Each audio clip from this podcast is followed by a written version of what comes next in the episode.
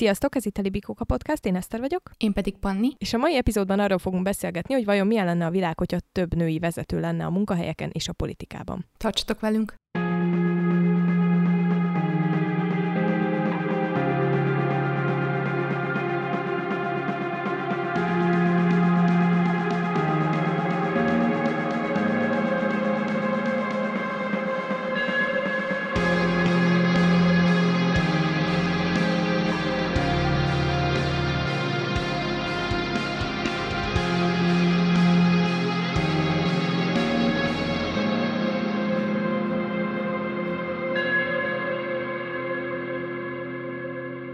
Szerintem itt előjáróban annyit elmondhatunk, mert ez eléggé érdekes, hogy mindketten végeztünk egy kis kutató munkát erre az epizódra készülve, és anélkül, hogy megbeszéltük volna ezt előre, eléggé más irányból közelítettük meg a kérdést, de inkább a, a munkahelyre reflektálva, én meg valamiért az a fele foglalkoztatott inkább, hogy a politikában ez hogy néz ki, ami egyébként azért vicces, mert én azt szoktam mondani, hogy én nem, nem, nem egy, nem egy kedvencem ez a téma, de most valamiért nem Mármint tudom. a politika? Aha. Na, akkor ez majd lehet, hogy egyszer egy külön téma lehetne amúgy, mert hogy van a egy ilyen... a politika? Igen, igen, hogy van egy ilyen tudatos eltávolítása a nőknek a politikától. Van egy ilyen félig tudatos, félig tudattalan működésmódja a társadalomnak és a hatalomban lévőknek azzal kapcsolatban, hogy a nőket minél kevésbé érdekelje a politika, és ezért van az, hogy a kampányokban is kb. az utolsó utáni gondolat vagyunk, miközben a népességnek felét adjuk basszus, szóval. Anyways, ez egy másik téma, de, de érdekes érdekes, hogy pont ez az, amire azt mondod, hogy nem annyira érdekel, és mégis ezt erre kerestél rá. Engem meg már nagyon régóta foglalkoztat az amúgy, hogy főleg azoknak a munkahelyi különböző szintű bántalmazásoknak a fényében, amiket elszenvedtem a rövid alkalmazotti életutam alatt, hogy vajon, hogyha nők lettek volna vezetőim, akkor máshogyan alakult volna ez. De nem is voltak egyébként de női voltak. És, és igazából azért nagyon érdekes ez, mert a leg brutálisabbak azok nők voltak. Tehát, hogy teljesen más típusú, de nagyon kemény ö, női vezetőim voltak a szó nem jó értelmében. Egyébként igen, én is ezen gondolkoztam, hogy szerintem azért is nehéz erről a témáról beszélni, és erre majd szerintem még a későbbiekben visszatérek, de hogy a fejünkben van egy dolog, hogy milyen lenne a világ több női vezetővel, de a gyakorlatban ezt nem nagyon látjuk, már csak azért sem, mert annyira kevés a példa, a pozitív példa. Hát akkor én lehet, hogy ebből beleugrok, és én azzal kezdem, hogy én ezt egy ilyen valamilyen szinten feloldhatatlan ellentétnek és problémának érzem, hogy amikor arról beszélgetünk, hogy női vezetők, akkor azoknak a női vezetőknek, vagy akár a női dolgozóknak is egy alapvetően férfi dominált ö, munkahelyi környezetbe vagy világba kell beilleszkedniük. De most, ha én a munkahelyi környezetnél maradok, ugye az egy elfogadott tény, hogy a férfiak vannak inkább vezető szerepben, és nagyon kevés a női vezető, és minél feljebb megyünk egy hierarchiában, egy munkahelyen, annál kevesebb a nő. Hogyan történnek az előléptetések egy munkahelyen? Elbírálják a jelentkezőket, és arra vannak egyébként kimutatások, hogy ha rengeteg férfi jelentkező van, és csak egy nő, akkor az a nő általában kiesik, viszont hogyha van, már van kettő nő a jelentkezők között, akkor sokkal kevésbé esik ladba az, hogy férfi vagy nő-e az illető. Ha megtalálom ezt a, link, ezt a kutatást, akkor azt majd belinkeljük. Na de a lényeg az, hogy és ez szerintem sok kérdésünkre is választ adhat, hogyha belegondolunk abba, hogy mik azok az általában férfiakhoz csatolt, főleg férfi vezetőkhöz csatolt tulajdonságok vagy kvalitások, akkor ahhoz, hogy egy nő fel tudjon emelkedni az ő szintjükre, ahhoz ugyanezeket a kvalitásokat kell hoznia. Tehát, hogy az én fejemben felmerül, mint kérdés, remélem, hogy érthetően fogalmazok amúgy, hogy tud-e női képességekkel, vagy azokkal a, az ilyen női attribútumokkal, amiket most azt hagyjuk, hogy mennyire szexista vagy nem szexista ez, de hogy alapvetően a szocializációnkból kiindulva teljesen más alakul ki bennünk ugye képességek szempontjából, azok tudnak-e egy női vezetőnél főszerepbe kerülni, hogyha egyébként egy patriarchális világban élünk. És nem azért van-e az, hogy kegyetlenebbek a női vezetők sokszor, mert hogy szeretnének ennek a képnek megfelelni. Ugye a politikumra reflektálva, vagy hát a, a világ női vezetőire rákeresve két érdekes cikket találtam erre vonatkozóan, ami viszonylag ellentmond egymásnak. Tehát az egyik az egy Guardian cikk volt, arról, tehát az, ez így összege, összegzett több statisztikát a járványhelyzetre vonatkozóan, tehát hogy kb. mindegyikből az jött ki, hogy azok az országok, amelyeknek női vezetői vannak, sokkal jobban teljesítettek a COVID alatt, és itt a teljesítés azt jelenti, hogy kevesebben haltak meg. Ez, hogy ez azért van, mert gyorsabban és határozottabban döntöttek, hogyha potenciális halálesetekről volt szó, mert hogy ugye ez a sztereotípia, hogy a nők empatikusabbak, meg érzékenyebbek, emiatt gyorsabban zárták le a határokat például, és több gazdasági kockázatot vállaltak. Tehát, hogy ebből az jön ki, hogy azok a, ezek a sztereotipikus női tulajdonságok, hogy empatikus, meg érzékeny, meg törődő, jó vezetővé tesznek valakit, ugye? És a másik cikk, meg ami egy Forbes cikk volt, az abból indult ki, hogy Sheryl Sandberg, aki a, Facebooknak, meg a, a Metának a CEO-ja, ami nem tudom, magyarul működési igazgató talán. Szóval ő azt mondta az ukrajnai háború kapcsán, hogy szerinte, hogyha ennek a két országnak női vezetői lennének, akkor nem tört volna ki a háború. És akkor a cikk ezt viz- vizsgálta, és azt mondták, hogy hát egyébként a pszichológiai kutatások alátámasztják ezt, hogy a női vezetők együttműködőbbek, valószínűbb, hogy empatikusabbak, tehát valószínűbb, hogy békés megoldást próbáltak volna keresni. Aztán utána meg a, a cikk felhozott egy csomó valós példát női vezetőkre, és akkor így az volt végül is a, a konklúzió, hogy a gyakorlat nem ezt mutatja, és akkor kb. ezt hozták be ők is, amit, uh, amit te mondasz, hogy a, a női politikusok meg államfők esetében az a szelekciós folyamat, amíg ők, amíg ők eljutnak arra a, a pozícióra, kigyomlálja, és e- ezt a kifejezést használták, ami, ami szerintem nagyon uh, már alapból sokat mondó, hogy kigyomlálja a nőiesebb uh, jelölteket, és hogy csak azok tudnak előre haladni, akik sztereotipikusan férfiasabb tulajdonságokat mutatnak.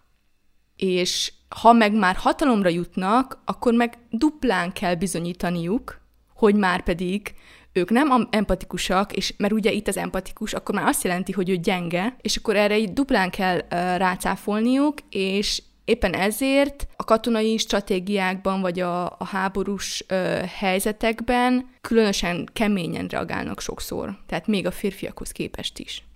Hát ez szerintem simán lehet egy ilyen megfelelési kényszerből. Ez a tipikus problémakör, hogy egy nőnek mindig többet kell letenni az asztalra és ezt egyébként alátámasztja az is, hogy ha már így behozta ezt a kutatást. Most én nem a kutatásra fogom kezdeni, mert találtam egy nagyon vicces cikket.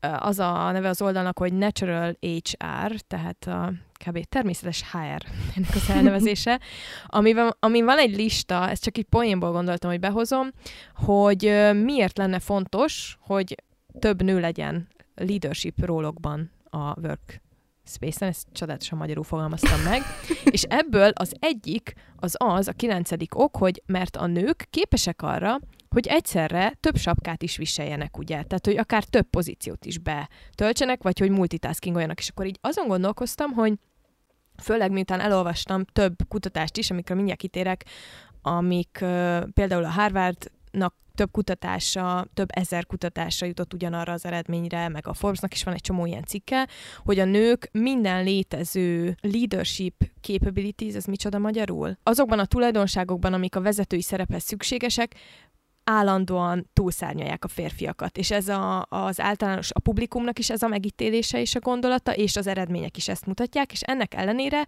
mégis igazából azt hozzuk ki, mondjuk egy ilyen HRS oldalon is, hogy azért vegyünk fel nőket, mert ők képesek ö, még többet elvinni a hátukon, mint hogyha ez nem lenne elég. Vagy legalábbis én ezt így értelmeztem. Amit én azért tartok nagyon szomorúnak, mert igazából ami alól feminizmus ide vagy oda nem sikerült magunkat felszabadítani a mai napig, az ugye a láthatatlan munka, a mentális teher, amit a háztartásban viszünk, és ez akkor is igaz, hogyha nincsen gyereket, csak együtt élsz valakivel, és hogyha gyereked van, akkor meg hatványozottan igaz, tehát hogy rád fog terhelődni a gyerekneveléssel kapcsolatos összes mentális, illetve tényleges munka is. Szóval, hogy nem tudom, ez kicsit olyan, olyan visszás nekem, hogy nem ez kéne, hogy legyen az ok. Főleg annak fényében, hogy ott van a rengeteg eredmény, hogy igazából a nők alkalmasabbak lennének, hogyha csak a tulajdonságokat is nézzük, vezetői szerepnek az elvállalására, és mégis még többet kellene bizonyítaniuk, hogy bepakolhassuk őket azokba a szerepekbe úgy, hogy jelenleg a férfiak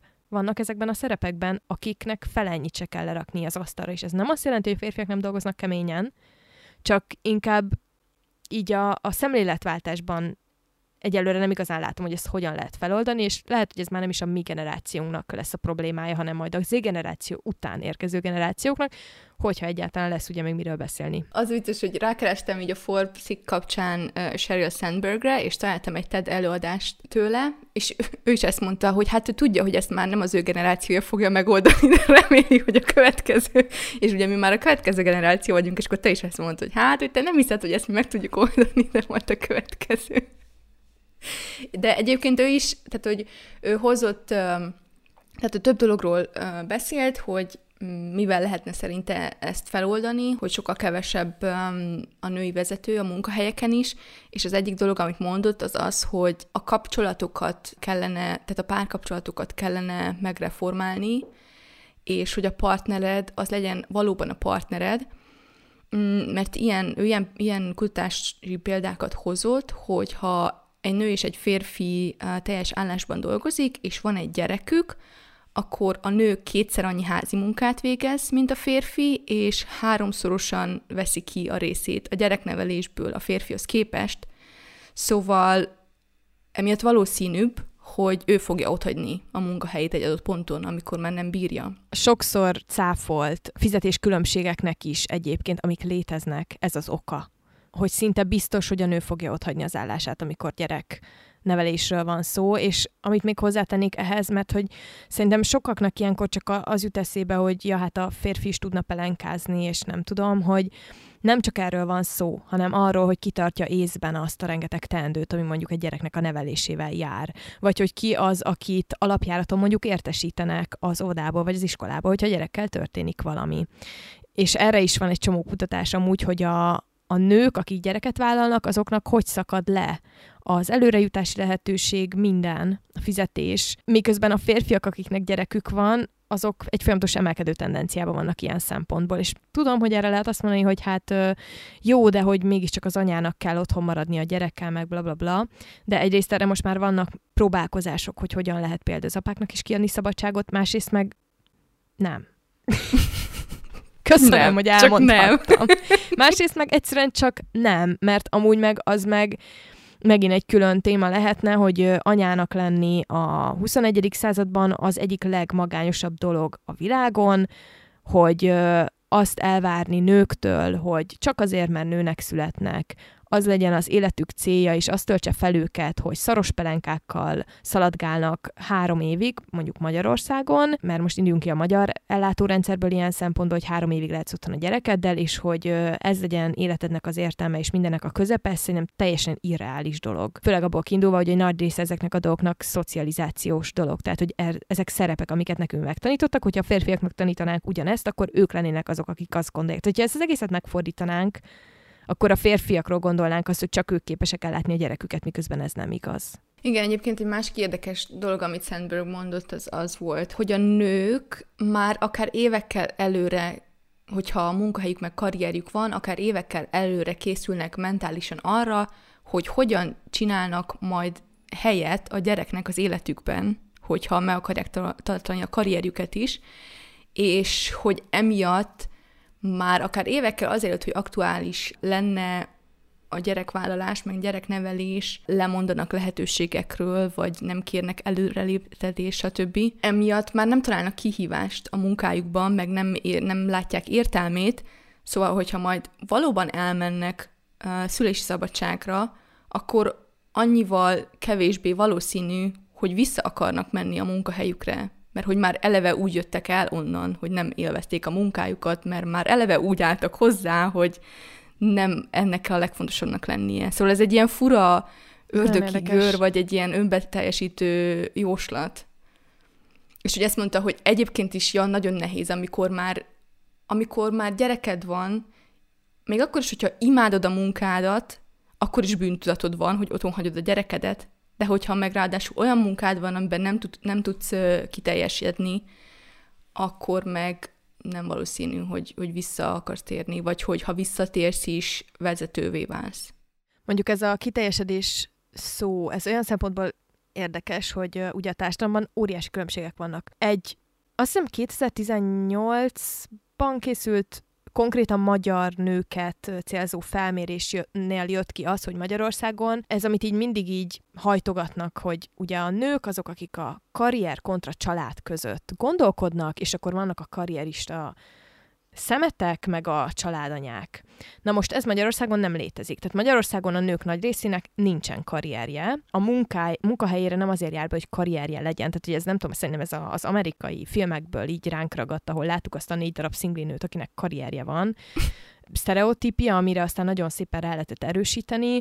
Tehát Magyarországon egyáltalán nem ez a jellemző, de vissza csatolva, amit mondasz, hogy hogy kiteljesedés, hogy kell-e ugye a munkánkban kiteljesedni, bla bla bla, de miért van az, hogy mindig csak a nőkkel kapcsolatban tesszük fel ezt a kérdést? Tehát, hogy egy nőnek az alapbeállítása, mintha az lenne a társadalomban, hogy amiben ki kell teljesednie, az az az anyaság, és előtte meg a házasság. Tehát, hogy sokkal jobban örülünk, ha egy nő férhez megy, vagy gyereket szül, mint hogyha előre lép, előléptetést kap. Míg egy férfinál ugye az az ultimate elért akármicsoda, hogy előléptetik, és ő lehet a, nem tudom, középvezető vagy, vagy vezető pozícióban lévő következő, akár kicsoda. Jött ennek kapcsán eszembe, hogy azon gondolkoztam, hogy mennyire érdekes, hogy még a nyelvben is hogy élnek ezek a dolgok, hogy hogyan neveljük, meg szocializáljuk a, a, a fiúkat, meg a lányokat, hogy a férfiakat arra tanítjuk, hogy elvegyenek dolgokat, pénzt, hatalmat, a nőket, tehát ugye még azt a, a kifejezést is így használjuk, hogy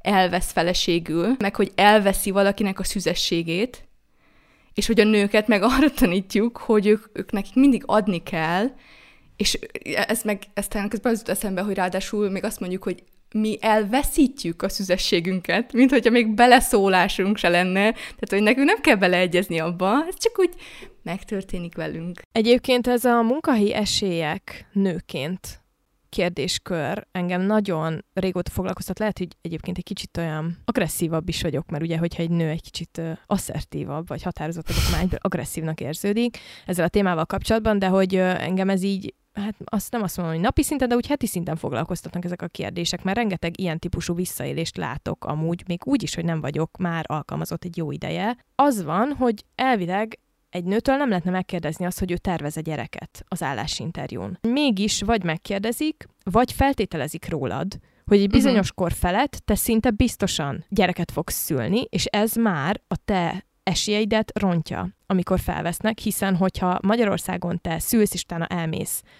ö, szülési szabadságra, az azt jelenti, hogy három évig neked fizetniük, fizetniük kell utána a járulékokat, ha jól tudom, és nem rúghatnak ki. Sőt, onnantól kezdve, hogy terhes vagy, már nem rúghatnak ki. Ettől függetlenül kirúgnak, de most ez egy másik kérdés.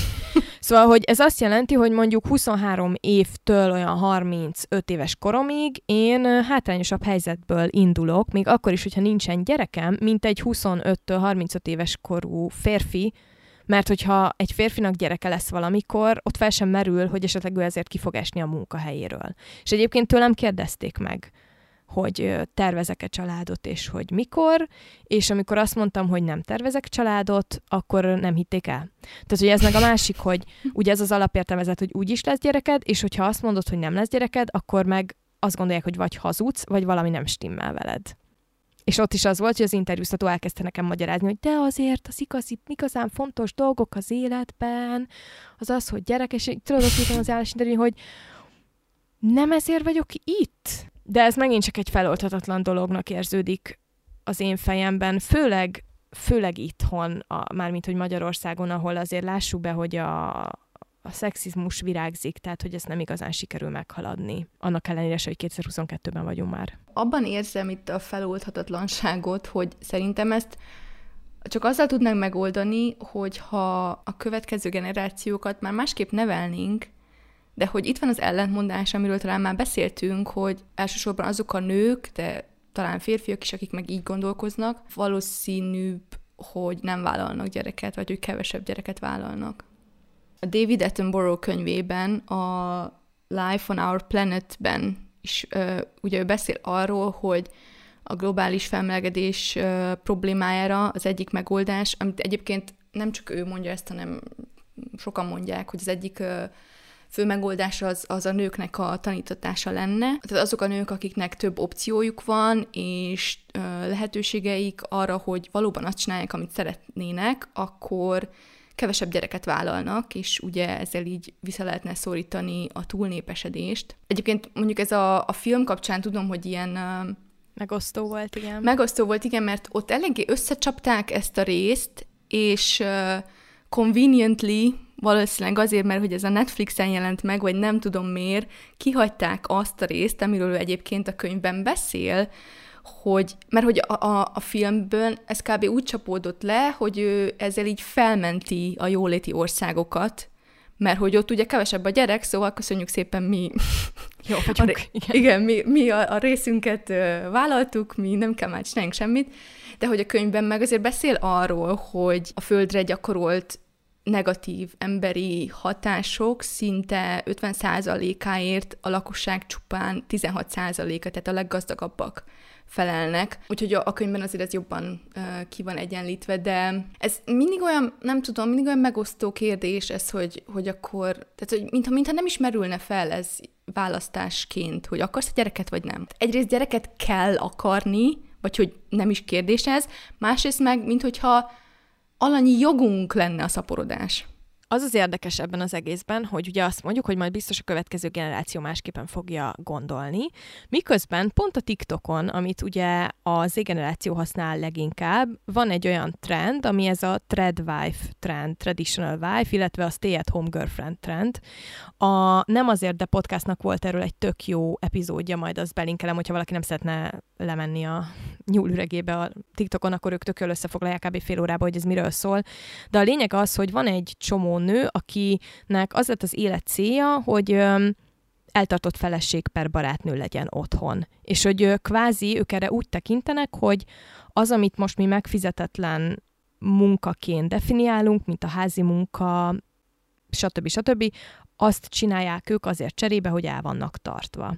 Most azt hagyjuk, hogy ennek milyen vonzatai komplexitása van, mert ez egy teljesen külön epizód lehetne megint csak, de olyan érdekes számomra az, hogy ha belegondolunk abba, hogy például a, az első, második, harmadik hullámos feministák, mi nem volt annyira régen azért, azért küzdöttek, hogy legyen lehetősége meg joga a nőknek, hogy dolgozhassanak, saját bevételük lehessen, stb. stb. Nem telt el olyan sok idő, és már most megint ott tartunk, hogy jaj, milyen jó lenne, ha inkább eltartanának, és úgy csinálunk, mintha ennek nem lenne egyébként semmilyen gazdasági kiszolgáltatottsággal kapcsolatos vonzata, vagy hogy hosszú távon ennek lennének súlyos következményei, ez számomra egy döbbenetes felfedezés, és ilyenkor mindig azt érzem, hogy egy kicsit így elvesztem a hitemet abba, hogy, hogy itt tényleg milyen irányokba is megyünk, akár globálisan nézve politikai irányzatokat, úgy, hogy egyébként tudom, hogy rengeteg szélső jobboldali nézeteket valló nő is van, ami szintén számomra egy ilyen feloldhatatlan ö, valami, nem értem. Na de, ha már ellenmondásoknál tartunk, akkor a már emlegetett Harvard Business Review cikkről szeretnék beszélni egy kicsit, mert szerintem tök érdekes, hogy mennyire nem lehet egyértelmű következtetéseket levonni igazából semmiről, hogy az emberekről van szó. Illetve van egy másik cikk, amit a Pew Research Center csinált, ez egy nagyon, nagyon hosszú cikk, illetve nem csinált, hanem azon jelent meg, és összegez egy csomó olyan kutatást, ami ezt a kérdést kutatja, hogy akkor most a nők lennének a jobb vezetők, vagy a férfiak, és az a durva, hogy az jön ki, hogy az összes olyan, ugye ahogy már mondtam, az összes olyan tulajdonság, ami a vezetéshez kell, abban a nőket ítéljük meg kompetensebbnek, de amikor megkérdezik az embereket, hogy a nőket vagy a férfiakat szeretnék-e inkább vezető pozíciókba látni, akkor azt mondják, hogy a férfiakat. És hogy ez megint csak ugye a, az bizonyítja az én olvasatomban, hogy minden, amit így a nőkről, meg férfiakról így elképzelünk, vagy hozzájuk társítunk, mint jó vagy rossz tulajdonságokat, ez igazából egy ilyen, egy ilyen teljesen nonsens dolog. Igen, egy kreálmány, mert hogy hogy lehetséges, hogy nem logikus alapon működünk, és azt tudjuk, hogy a világ nem logikus alapon működik, csak szeretünk azt hinni, hogy igen. Hogy hogy lehet az, hogy azt gondoljuk, hogy a, a nők ugye most csak így felsorolva, hogy reziliensebbek, sokkal inkább vállalnak kezdeményező szerepet, fontos nekik az önfejlesztés, fontosak nekik az eredmények, fontosak nekik más emberek, tudnak inspirálni, motiválni, stb. stb. végig megy a, a felsorolás, és mégis utána azt mondjuk, hogy de azért legyen inkább férfiaknál a vezető szerep, mert hogy ezt már így megszoktuk. És egyébként a másik cikk, ez a Pew Research Centernek a cikkje, ez próbál választ találni erre a paradoxonra, hogy most akkor ez miért van így, egyébként nem tudnak rá választ adni, mert hogy utána kipróbálták azt is, hogy oké, okay, akkor mi történik akkor, hogyha ugyanazokkal a tulajdonságokkal rendelkező, ez, ez egyébként politikai témában készült már, öm, nőt meg férfit is megfuttatunk, melyiket támogatnák inkább, és kijön, hogy fele-fele arányban támogatnák mindkettő felet. Most nyilván ez Amerikában készült, tehát ez egy másik világ ilyen szempontból. Én azt gondoltam, hogy erre lesz egy egyértelmű válasz, amikor erre így rákeresgélek, és igazából nincsen. Sheryl Sandberg a TED előadásában egyébként azt mondta erről, hogy, hogy a sikeres férfiak szimpatikusabbak, mint a sikeres nők, és ő meg egy olyan példát hozott erre, hogy volt egy ilyen kutatás vagy kísérlet, hogy egy női vezetőnek a munkásságát leíró dokumentumot odaadtak két csoportnak, annyi különbséggel, hogy az egyikben megváltoztatták a nő nevét egy férfi névre, és mind a két csoport azt, azt nyilatkozta, hogy a leírt személy kompetens, meg jól végzi a munkáját, stb., de azok, akiknek férfi nevet adtak, nagyobb százalékban mondták azt, hogy szimpatikusnak tartják a szemét, és hogy szívesen, szívesen dolgoznának neki, mint az a csoport, amelyiknek a papírján egy női név volt. Szóval a szexizmus az megint csak... Yay! Megint csak itt van ennek az egésznek a közepén. Az a legviccesebb számomra, hogy ugye azt szokták felhozni a nők ellen érvként, hogy ők túl érzelmesek, ők nem tudnak elvonatkoztatni. Miközben a pszichológiai Hisztisek. kutatások alapján, micsoda?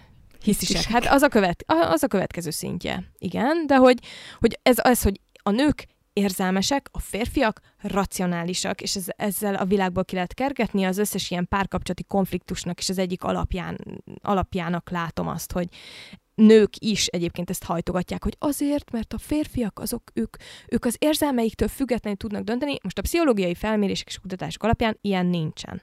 Nincsenek racionális és logikai döntések, végső soron az érzelmeink döntenek, illetve hozzáteszem, hogy szerintem férfiaknál egy hatalmas nagy vörös posztó az, hogyha ő totálisan le van a érzelmeiről kapcsolódva.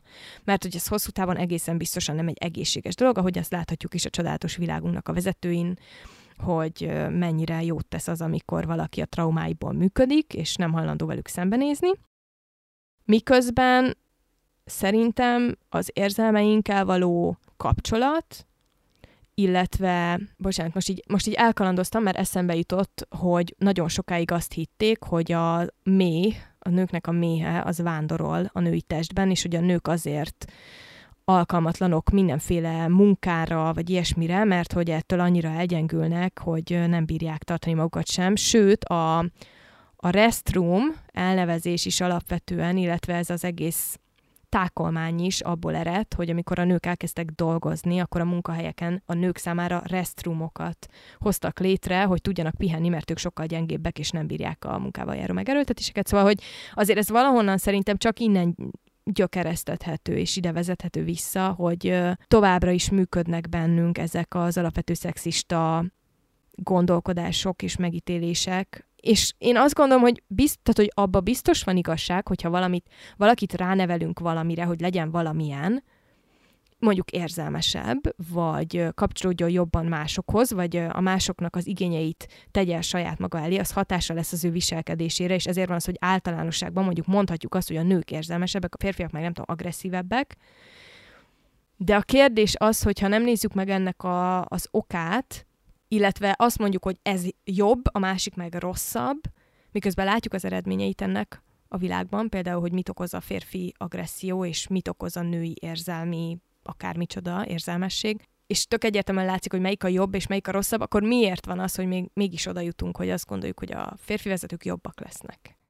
Jó, de hát ott kezdődik a dolog, hogy a kisfiúknak puskát adnak a kezébe, a kislányoknak meg babát. És az a kisfiú meg, aki babával szeretne játszani, az úristen meleg lesz, vagy úristen gyenge lesz, vagy nem tudom milyen lesz.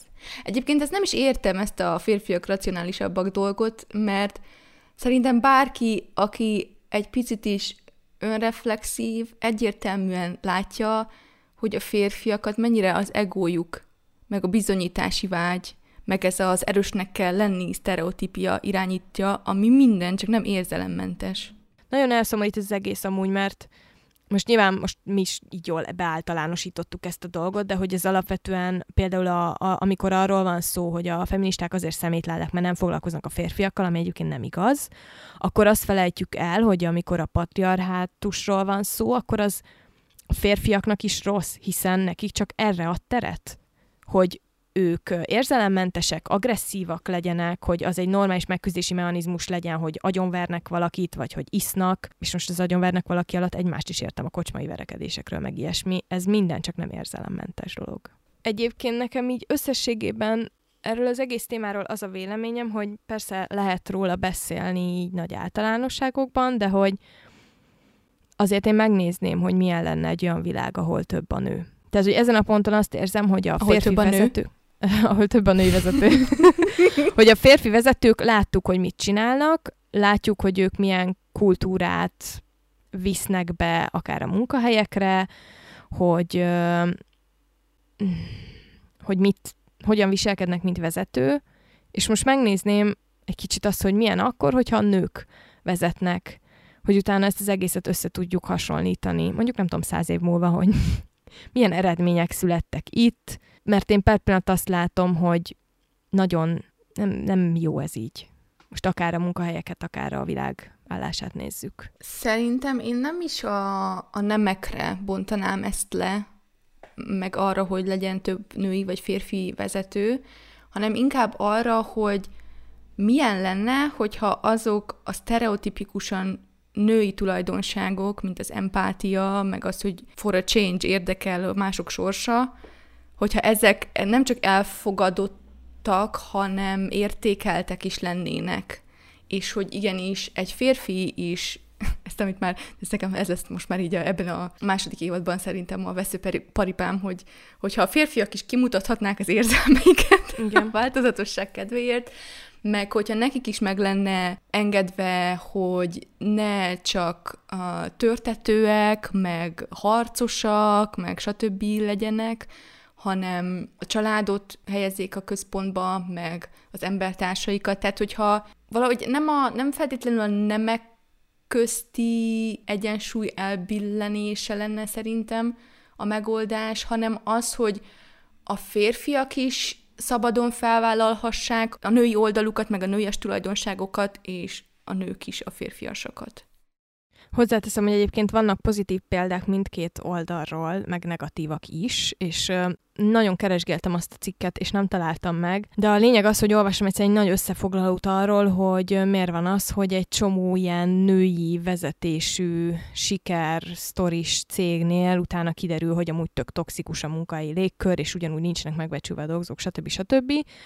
És az egyik, akit felhoztak, az a Nestigálnak a megalapítója volt, a Sofia Amoruso, akinek egyébként köszönhetjük a hashtag Girlboss mm, köztudatba hozatalát is, és én az ő könyvét elolvastam, illetve készült az ő életéről egy Netflix sorozat, és az is tök érdekes volt, illetve valamilyen szinten inspiráló volt nekem még akkor, ez ilyen 2010, nem tudom, 6-7 környékén, talán még lehet, hogy korábban, és aztán az ő cége az csődbe ment, és utólag kiderült, hogy ilyen borzasztó munkai visszaélések történtek ott ennek az egésznek az égisz alatt. Arról szólt, azt vitatta a cikk, hogy egyébként, hogyha nő vagy, és van egy céged, akkor neked nem csak azoknak az alapvető cégvezetői tulajdonságoknak és feladatoknak kell megfelelned, mint mondjuk egy férfinak, hanem még annak is, hogy azt is nagyítóval fogják figyelni, hogy te hogyan bánsz a munkatársaiddal, a beosztottjaiddal és, hogy, és a nőkkel. És hogy azt hiszem valami ilyesmi volt a záró mondat, hogy Jeff Bezos soha nem vonja senki kérdőre, hogy mennyi, mennyire feminista, vagy mennyire nem az. Ott nála ez nem szempont, de hogyha nő vagy, akkor ez egyből bekerül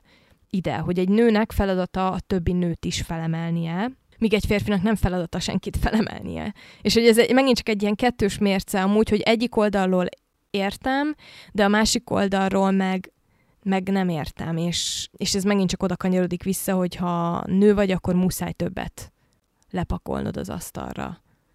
Még egy vezetői pozícióban is teljesen más szempontokat is figyelembe kell venned, ami lehet, hogy férfi egyébként fel sem merül, mint, mint szempont. Igen, ez, azt hiszem, erről még beszéltünk egy előző epizódban, hogy a nők sokkal inkább hajlamosak arra, hogy alábecsüljék magukat. Például, amikor egy állásinterjúra készülnek. Tehát, hogy a férfiak, hogyha nem tudom, öt pontból háromnak felelnek meg, akkor ők azt mondják, hogy ja, ez, én tökéletes vagyok erre a, az állásra, a nők meg, hogyha ötből négynek felelnek meg, akkor azt mondják, hogy ne, biztos van, aki jobban csinálna nálam. De szerintem ez is arra vezető vissza, tehát, hogy, hogy a nőknek azt tanítjuk meg, hogy neki ki kell szolgálni másokat, és nekik nem szabad kérni semmit, és amit megkapnak, azért legyenek hálásak, és szépen fogják be a szájukat. Igen, illetve ugye a bér, bérezési kérdésnél szokott ez lenni, hogy eleve kevesebbet kérnek, és hogy nem kérnek fizetésemelést, ami megint csak olyan, hogy oké, okay, de hogyha, tehát hogyha van otthon két gyereked, akkor biztonsági játékos leszel azzal kapcsolatban, hogy mennyit kérhetsz, hogy mondjuk ne rúgjanak ki. Tehát, hogy ezek, ezek megint több dimenziós kérdéskörök, de igen, egyébként az egyik kutatás, amit olvastam ezzel kapcsolatban, az ezt az eredményt hozta ki, hogy azért van kevesebb nő vezetői pozíciókban, még akkor is, hogyha egyébként már a világ elfogadottabban áll a női vezetőkhöz általánosságban, mert a nők sokkal kevésbé pályáznak meg ilyen állást, és sokkal kevésbé kérnek előléptetést, és akkor ez most megint egy ilyen újabb feloldhatatlannak érződő valami, hogy uh, ahhoz, hogy egy, nem tudom, szóval ne, nagyon nehezen megugorhatónak érzem ezt, hogy oké, okay, akkor megint a nők legyenek azok, akik teljes erejükből megpróbálják áttörni az üvegplafont, miközben egyébként folyamatosan azt az üzenetet kapják, hogy ne akarjanak többet, és ne próbálkozzanak többet, és akkor imádom, amikor így most körbe ment nemrég egy ilyen poszt a social médiában, hogy, hogy a férfiakat elijesztik a sokat kereső nők, és akkor ezt valaki így újraosztotta, hogy nem, nem érdekel minket, adjatok több pénzt. Egy nő osztotta újra, és így azon gondolkoztam ennek kapcsán, hogy na igen, és akkor bejön még ez is ebbe, hogy folyamatos ez, a, ez az üzenet, hogyha nő vagy, és sikeresebb vagy, több pénzt keresel, magasabb pozícióba vagy, akkor az kasztrálja a férfiakat. És uh-huh. akkor életedben nem lesz lehetőséged arra, hogy párt találj. És, akkor, és egyébként ez egy, ez egy tényleges valós probléma, egy csomó nő mesél hasonlót. Hogy a férjeik vagy a pasjaik nem tudnak mit kezdeni azzal, hogyha felborul ez a típusú gazdasági rendszer az ő családjukban. És akkor egyből az jut eszembe, hogy oké, okay, de hogyha mi azt mondjuk, hogy ez ugye igazából már nem számít, mert hogy azért csak nem úgy élünk már, mint nem tudom, 40 éve, hogy apuka keresi a pénzt, anyuka meg nem csinál ezzel kapcsolatban konkrétan semmit, hanem csak beosztja azt, amit kap, meg nem tudom. Szóval, hogyha ez elvileg már nincsen meg, de mégis ekkora borulást tud okozni ez egy kapcsolatban, akkor nem igaz, hogy nincsen hierarchia ezzel kapcsolatban. És hogy miért van az, hogy még a felvilágosult modern férfiak se tudnak mit kezdeni egy ilyen szituációval? Hát meg valamennyire szerintem még a felvilágosult modern nők sem.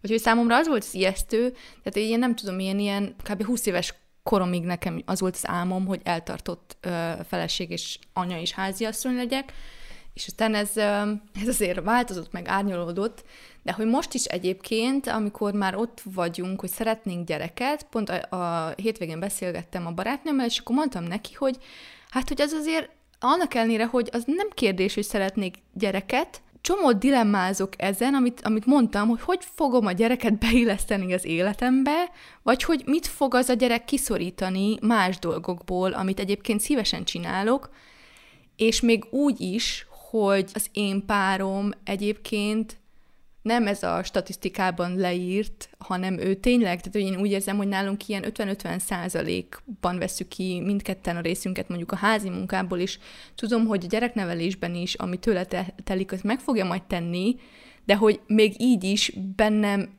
ezek a kérdések így naponta felmerülnek, miközben benne nem. Tehát, hogy miért, a barátnődben. Nem, nem, már mint a páromban. Ja. Már mint a férjemben. Tehát, hogy miért van az, hogy, hogy a nők dilemmáznak ezen, hogy a gyereket hogy fogják az életükbe beilleszteni, és a férfiaknak meg ez így valahogy ilyen természetes, hogy hát majd, majd úgy megoldódik, vagy lesz valahogy. De szerintem ez megint csak a felelősség különbség miatt van. Szóval ez megint csak amiatt van, hogy ha neked gyereked van, akkor csak azok miatt a dolgok miatt, amiket most elmondtunk, teljesen más a státuszod a társadalomban. És ez is egy annyira, annyira kettős dolog az én szememben, hogy egyik oldalról az anya a legszentebb dolog a világon, és a leg, legjobb dolog, amit valaha tehetsz magadért, a társadalomért, mindenért, izé, de közben meg, hogyha azt nézzük, akkor baromira nem becsülnek meg. Nem becsüljük meg a munkádat, nem becsüljük meg a, az erőfeszítésedet, nem becsüljük meg azt, hogy egyébként minden anya, aki mellette dolgozik, is már emberfeletti munkát végez, és most a mellette dolgozik is alatt azt értem, hogy az anyaság önmagában egy főállás és hogyha mellett el, elmész egy úgymond tradicionális munkahelyre dolgozni, akkor meg pláne, de én ugyanezt látom a vállalkozókon is, meg mindenki, mert én nyilván leginkább vállalkozó anyukákkal vagyok körülvéve, és hogy ezt így, így lefitymáljuk, hogyha te szülsz egy gyereket, akkor onnantól kezdve neked ez számításba kerül ilyen szempontból. Ha egy férfinek születik egy gyereke, az nem fogja befolyásolni az ő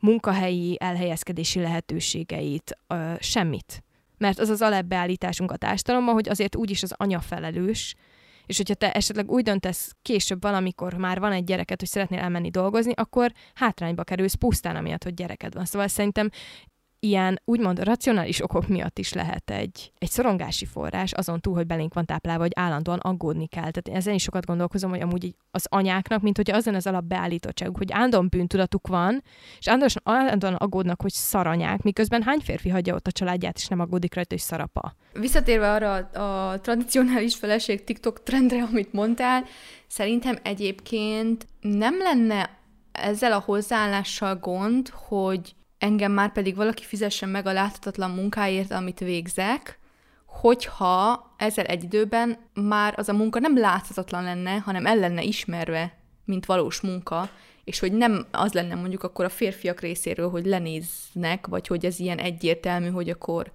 te mosogatsz, és neked ez a dolgod, és ennyi. Meg hogyha nem tudom valahogy, jó, ezt, ezt tudom, hogy ez ilyen nagyon uh, uh, utopisztikus elképzelés, de hogy nem lehetne, hogy akkor ugyanúgy a, a házi asszonyoknak is legyen mondjuk egészségügyi biztosítása, meg menjenek a, a, az éveik a régiségben, meg a nyugdíjhoz, vagy nem tudom. Szóval, hogy alapvetően szerintem nem azzal van a baj, hogyha valaki otthon akar maradni, és akkor őt tartsák el, hanem egyrészt ez a kiszolgáltatottság, amit mondtál, hogy oké, okay, de hogyha mondjuk elválsz, akkor mi van? Vagy hogyha ott hagy a férjed, akkor, akkor miből fogsz megélni? Másrészt meg az, hogy így kimondva, kimondatlanul így lenézik ezt az emberek, vagy nem tudom. Egyrészt mindenki egyértelműnek veszi, hogy neked ezt kell csinálni csak azért, mert azzal a nemi szervel születtél amelyikkel, másrészt viszont le is nézik. Most ezzel lehet, hogy nem leszek népszerű. Tudom, hogy minden kapcsolat teljesen teljesen egyedi. Nekünk is voltak olyan időszakaink, hogy az egyikünk keresett többet, és olyan időszakaink, hogy a másikunk keresett többet, de én alapvetően azt látom, hogy végső soron egy nagyon-nagyon nehéz gazdasági, illetve élethelyzetet tud az eredményezni, hogyha hosszú időn keresztül az egyik tagja egy, egy párnak, és most tök mindegy, hogy hetero vagy homoszexuális párról beszélünk egyébként, kevesebbet keres, mint a másik, hiszen teljesen más döntéseket tudunk úgy hozni.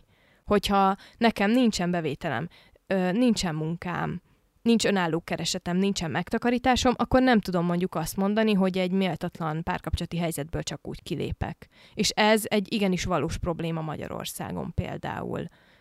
Akkor nem tudok elindítani egy vállókeresetet, akkor nem tudok kibérelni egy saját lakást. Szóval, hogy szerintem, amit te mondasz, persze igen, bizonyos szempontból utópia, mert hogy nincsen olyan, hogy alapbér, meg nincsen olyan, hogy ellátás, csak azért, mert megszülettél. De én mégis azt gondolom, hogy, hogy amit ezek a nők nem feltétlenül látnak be, és ez lehet, hogy azért van, mert, az, mert ők mondjuk már nem olyan családi körülmények között nőttek föl, ahol láthattak volna a gazdasági kiszolgáltatottságot. Én olyan családban nőttem föl, ezért nekem nyilván ez egy ilyen, ilyen nagy vörös gomb, amit, ami életveszélyes megnyomni ilyen szempontból. De én ezt nagyon veszélyes útnak látom. Na de, visszatérve az alapkérdésünkhöz, jobb lenne a világ női vezetőkkel. Most kicsit úgy érzem, hogy inkább a, jelenlegi munkahelyi szituációkra, meg világ helyzetre, nem tudom, mentünk el, mint, mint a főtémánkra. Szerinted, most ha így eleng- szabadjára engeded engeded a fantáziádat, akkor egyébként mi lenne a világ, hogyha több női vezető lenne? Szerintem nagyon sok olyan szempont be tudna kerülni, akár a mainstreambe, ami most nem az. Visszakanyarodva csak a gyerekneveléssel kapcsolatos dolgokra, hogy, hogy mennyibe kell, mennyi a gyes, vagy hogy van-e szülési szabadság, vagy hogy tényleg az-e az egyetlen módja az életünknek, hogy kőkeményen kell dolgozni, és bele kell dögleni abba, hogy fityingeket keressünk tökre megnézném például, hogy ebben tud ez változást hozni. Vagy azok az, tehát hogy ugye nagyon sokszor azt mondják, hogy azért nem lehet ö, emberközpontúan irányítani mondjuk egy vállalatot, mert hogy akkor mindenkinek az ügyesbajos dolgai elviszik az irányítást, vagy elviszik, az, elviszik a fókusz, bla bla bla, és hogy az a produktivitásnak, meg a minden egyébnek a kárára menne, de kérdem én, és erre a kérdésre ugye el szoktunk jutni elég sokszor, így a podcastban is, hogy kell-e, tehát hogy fenntartható-e egyáltalán egy olyan világ, ahol állandóan mindenkinek erőn felül kell teljesíteni ahhoz, hogy működőképes maradjon a dolog, hogy az ellátórendszerek működjenek, hogy legyen, nem tudom, kenyér a boltban, stb. Tehát szóval, hogy így, így megnézném, hogy akkor ebben van-e változás. De most nem tudom, most csak behozom ide a menstruáció kérdéskörét, ami szintén egy olyan dolog, hogy tudom, hogy mindig ezt hozzák érvnek, és hogy nem lehet egymással összehasonlítani ezeket a dolgokat, de hogyha az űrbe ki tudunk küldeni embert, akkor hogyan lehetséges az, hogy még csak nem tudom, tíz éve jöttünk rá arra, hogy a fájdalmas menstruáció nem normális, és most kezdünk csak arra is ráébredni, hogy azt mondjuk, így kimondjuk, hogy igen, vannak nők, akik olyan szintű menstruációs fájdalommal élnek minden hónapban, ami kvázi egy szívrohamnak a, a mértéke, és hogy ennek ellenére is erőn felül teljesítenek a munkahelyeiken, és ez teljesen magától értetődő, sőt, még, még cukoljuk is őket, hogyha esetleg elájulnak emiatt, vagy nem tudom, szóval, hogy szerintem egy csomó ilyen szempontot be lehetne hozni a rendszerbe. Erre egyébként van szintén kutatás, ezt majd Levit megkérdezem, mert ő mesélte nekem, hogy ha van egy probléma, amit meg kell oldani, akkor sokkal hatékonyabban lehet ezt a problémát megoldani úgy, hogyha különböző nemzetiségű, bőrszínű, nemű embereket ültetünk egy asztalhoz. Most a modern politikát ilyen szempontból én például nem értem, hogy ugyan hogyan, lehet, hogyan lenne lehetséges az, hogy egy rakás fehér férfi, és ez igaz a világnak szinte az összes részére, megoldja, középkorú fehér férfi, igen egyébként, megoldja a teljes népességnek a problémáit, vagy hogy rálásson a teljes népességnek a problémáira. Na most egy kicsit megint átmentem ilyen rendelésbe, de kíváncsi hogy te mit gondolsz egyébként ugyanerről a kérdésről. Én arra lennék kíváncsi, hogy a gazdaság hogy néz neki, hogyha nem patriarkális társadalomban élnénk, meg hogyha nem minden a male gézről szólna, meg arról, hogy a férfiak hogyan néznek a nőkre, és hogy a nőknek hogyan kell ennek megfelelnie, kezdve mondjuk a reklámoktól, addig, hogy mit tudsz megvásárolni az üzletekben, egészen el addig, hogy mi számít státuszszimbólumnak, vagy hogy egyáltalán érdekelnek-e még minket a státuszszimbólumok, hogyha nem arról szól az életünk, hogy meg kell felelni ezeknek a kimondott és kimondatlan elvárásoknak, hanem csak úgy engedik, hogy legyél. Én azt gondolom egyébként, hogy egy sokkal nyugalmasabb élet lenne összességében. Hát meg szerintem igen, kiegyensúlyozottabb tudna lenni mindenki, hogyha úgy több teret kapna arra, hogy csak önmaga legyen. Hát, ja, csak úgy legyen. Most megváltottuk a világot. És akkor, ha már itt részben érintettük azt, hogy a férfiakat úgy neveljük, hogy elvegyenek dolgokat, meg azt is, hogy valahogy így azt hisszük, hogy nem, alanyi jogon jár nekünk az, hogy gyereket csináljunk, vagy hogy ez így fel sem merül kérdésként, akkor a következő epizódban majd körüljárjuk egy picit ezt a kérdést, hogy mi az, ami jár nekünk, mivel tartozik nekünk a világ, ha egyáltalán tartozik-e valamivel, és nyilván ezt majd megvizsgáljuk egy picit a munka-magánélet egyensúlyra vonatkoztatva is, vagy hogy egyáltalán hogy néz ez ki mondjuk egy vállalkozásban, vagy egy karrierben. Így van. Én azért várom egyébként ezt a témát, mert ugye ezt nem csak a férfiakra, hanem így kvázi az egész millennial generációra rá szokták nyomni, hogy mi vagyunk azok, akik azt gondolják, hogy nekik járnak dolgok, és én is sok ilyen tapasztalattal gazdagodtam az években, amikor találkoztam olyan emberekkel, akik így gondolkoznak, és nagyon érdekes meg hát nyilván néha magunkban is felfedezzük ezeket a dolgokat. Úgyhogy ha ez érdekel titeket, akkor két hét múlva tartsatok velünk a következő epizódban, és addig is az Instagramon tudtak nekünk írni, meg ott vannak mindig kérdéseink az adott témával kapcsolatban, úgyhogy érdemes minket követni. Libikóka podcast, ugye? És tudtok nekünk e-mailt is írni, mindig Szeretettel várjuk, hogy mit gondoltok arról, amiket elmondunk. Köszi, hogy velünk tartottatok. Sziasztok! Sziasztok!